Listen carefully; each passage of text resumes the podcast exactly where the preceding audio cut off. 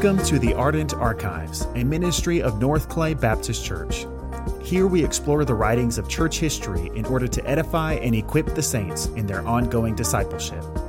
During this series, we are reading and discussing On the Incarnation by Athanasius of Alexandria. In this small volume, Athanasius expounds on the truths of Christ's incarnation with great precision and clarity. Written in the 4th century AD, there have been few works since that time that have come close to being as rich and concise in their explanation of this vital doctrine. So sit back and prepare to have your heart and mind engaged as we dive into On the Incarnation by Athanasius of Alexandria.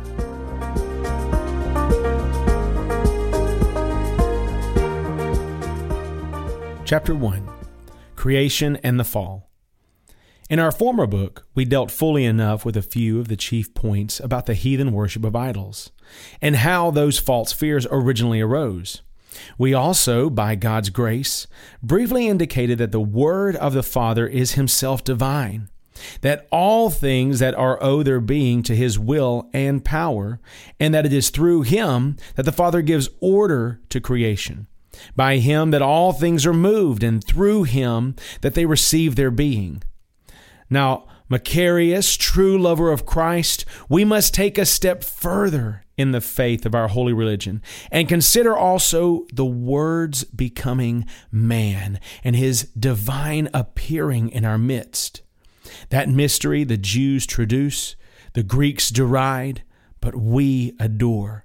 And your own love and devotion to the Word also will be the greater, because in his manhood he seems so little worth. For it is a fact that the more unbelievers pour scorn on him, so much the more does he make his Godhead evident. The things which they, as men, rule out as impossible, he plainly shows to be possible. That which they deride as unfitting, his goodness makes most fit. And things which these wiseacres laugh at as human, he, by his inherent might, declares divine. Thus, by what seems his utter poverty and weakness on the cross, he overturns the pomp and parade of idols and quietly and hiddenly wins over the mockers and the unbelievers to recognize him as God. Now, in dealing with these matters, it is necessary first to recall what has already been said you must understand why it is that the word of the Father, so great and so high, has been made manifest in bodily form. He has not assumed a body as proper to his own nature, far from it. For as the Word, he is without body. He has been manifested in a human body for this reason only out of the love and goodness of his Father for the salvation of us men.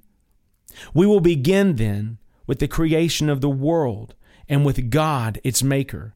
For the first fact that you must grasp is this the renewal of creation has been wrought by the self same Word who made it in the beginning. There is thus no inconsistency between creation and salvation, for the one Father has employed the same agent for both works affecting the salvation of the world through the same Word who made it in the beginning. In regard to the making of the universe and the creation of all things, there have been various opinions, and each person has propounded the theory that suited his own taste. For instance, some say that all things are self originated and, so to speak, haphazard. The Epicureans are among these. They deny that there is any mind behind the universe at all. This view is contrary to all the facts of experience, their own existence included.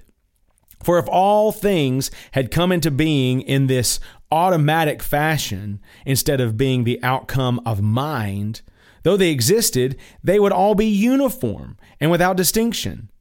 In the universe, everything would be sun or moon or whatever it was. And in the human body, the whole would be hand or eye or foot. But in point of fact, the sun and the moon and the earth are all different things. And even within the human body, there are different members, such as foot and hand and head. This distinctness of things argues not a spontaneous generation, but a prevenient cause. And from that cause, we can apprehend God, the designer and maker of all. Others take the view expressed by Plato, that giant among the Greeks. He said that God had made all things out of pre existent and uncreated matter, just as the carpenter makes things only out of wood that already exists. But those who hold this view do not realize that to deny that God is himself the cause of matter is to impute limitation to him. Just as it is undoubtedly a limitation on the part of the carpenter that he can make nothing unless he has the wood. How could God be called maker and artificer if his ability to make depends on some other cause, namely on matter itself? If he only worked up existing matter and did not himself bring matter into being, he would not be the creator, but only a craftsman. Then again, there is the theory of the Gnostics, who have invented for themselves an artificer of all things other than the Father of our Lord Jesus Christ. These simply shut their eyes to the obvious meaning of Scripture. For instance, the Lord, having reminded the Jews of the statement in Genesis, He who created them in the beginning made them male and female and having shown that for that reason a man should leave his parents and cleave to his wife, goes on to say, with reference to the Creator, What therefore God has joined together, let no man put asunder. How can they get a creation independent of the Father out of that? And again, St. John speaking all inclusively, says, All things became by him, and without him came nothing into being. How then could the artificer be someone different other than the Father of Christ? Such are the notions which men put forward. But the impiety of their foolish talk is plainly declared by the divine teaching of the Christian faith. From it, we know that because there is mind behind the universe, it did not originate itself. Because God is infinite, not finite. It was not made from pre existent matter, but out of nothing and out of non existence, absolute and utter, God brought it into being through the Word. He says as much in Genesis In the beginning, God created the heavens and the earth. And again, through that most helpful book, The Shepherd. Believe thou first and foremost that there is one God who created and arranged all things and brought them out of non existence into being. Paul also indicates the same thing when he says, By faith we understand that the worlds were framed by the Word of God, so that the things which we see now did not come into being out of things which had previously appeared. For God is good, or rather, of all goodness, He is fountainhead. And it is impossible for one who is good to be mean or grudging about anything. Grudging existence to none, therefore. He made all things out of nothing through His own word, our Lord Jesus Christ. And of all these things, his earthly creatures, he reserved a special mercy for the race of men. Upon them, therefore, upon men who, as animals, were essentially impermanent, he bestowed a grace which other creatures lacked, namely, the impress of his own image, a share in the reasonable being of the very Word Himself, so that reflecting Him and themselves becoming reasonable and expressing the mind of God even as He does, though in limited degree, they might continue forever in the blessed and only true life of the saints in paradise. But since the will of man could turn either way, God secured this grace that He had given by making it conditional from the first upon two things, namely, a law and a place. He set them in His own paradise and laid upon them a single prohibition if they guarded the grace and retained the loveliness of their original innocence, then the life of paradise should be theirs, without sorrow, pain, or care, and after it the assurance of immortality in heaven. But if they went astray and became vile, throwing away their birthright of beauty, then they would come under the natural law of death and live no longer in paradise, but dying outside of it continue in death and in corruption. This is what Holy Scripture tells us, proclaiming the command of God Of every tree that is in the garden thou shalt surely eat, but of the tree of the knowledge of good and evil ye shall not eat. But in the day that ye do eat, ye shall surely die. Ye shall surely die.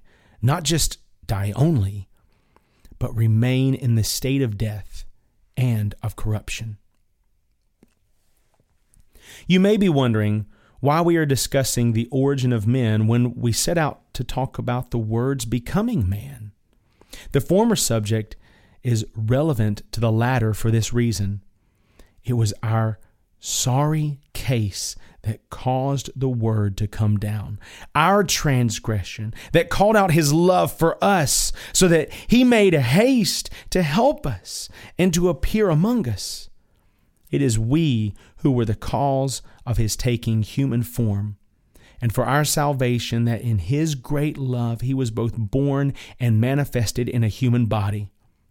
For God had made man thus, that is, as an embodied spirit, and had willed that he should remain in incorruption. But men, having turned from the contemplation of God to evil of their own devising, had come inevitably under the law of death. Instead of remaining in the state in which God had created them, they were in process of becoming corrupted entirely, and death had them completely under its dominion. For the transgression of the commandment was making them turn back again according to their nature. And as they had at the beginning come into being out of non existence, so were they now on the way to returning through corruption to non existence again.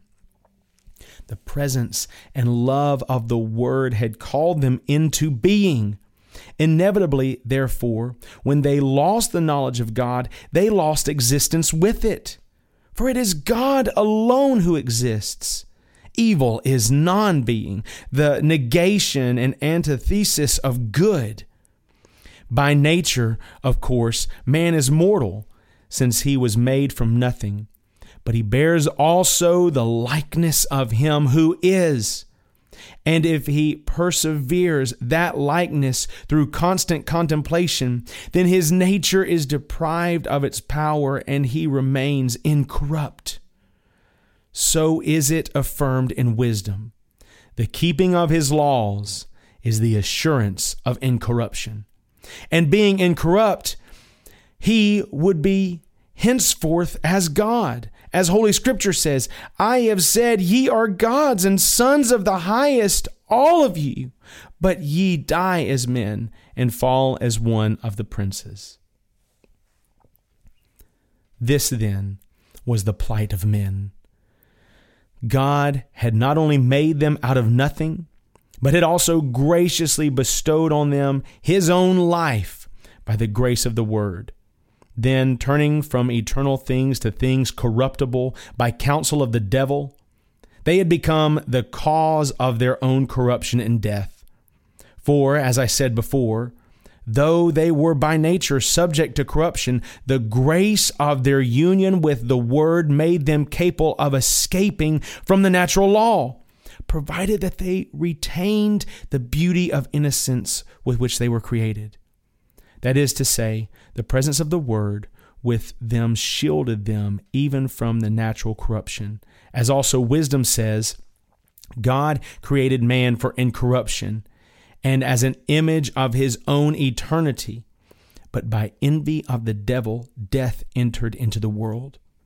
When this happened, men began to die, and corruption ran riot among them and held sway over them to an even more than natural degree, because it was the penalty of which God had forewarned them for the transgressing the commandment.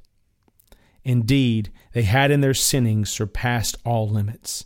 For, having invented wickedness in the beginning and so involved themselves in death and corruption, they had gone on gradually from bad to worse, not stopping at any one kind of evil, but continually, as with insatiable appetite, devising new kinds of sins Adulteries and thefts were everywhere.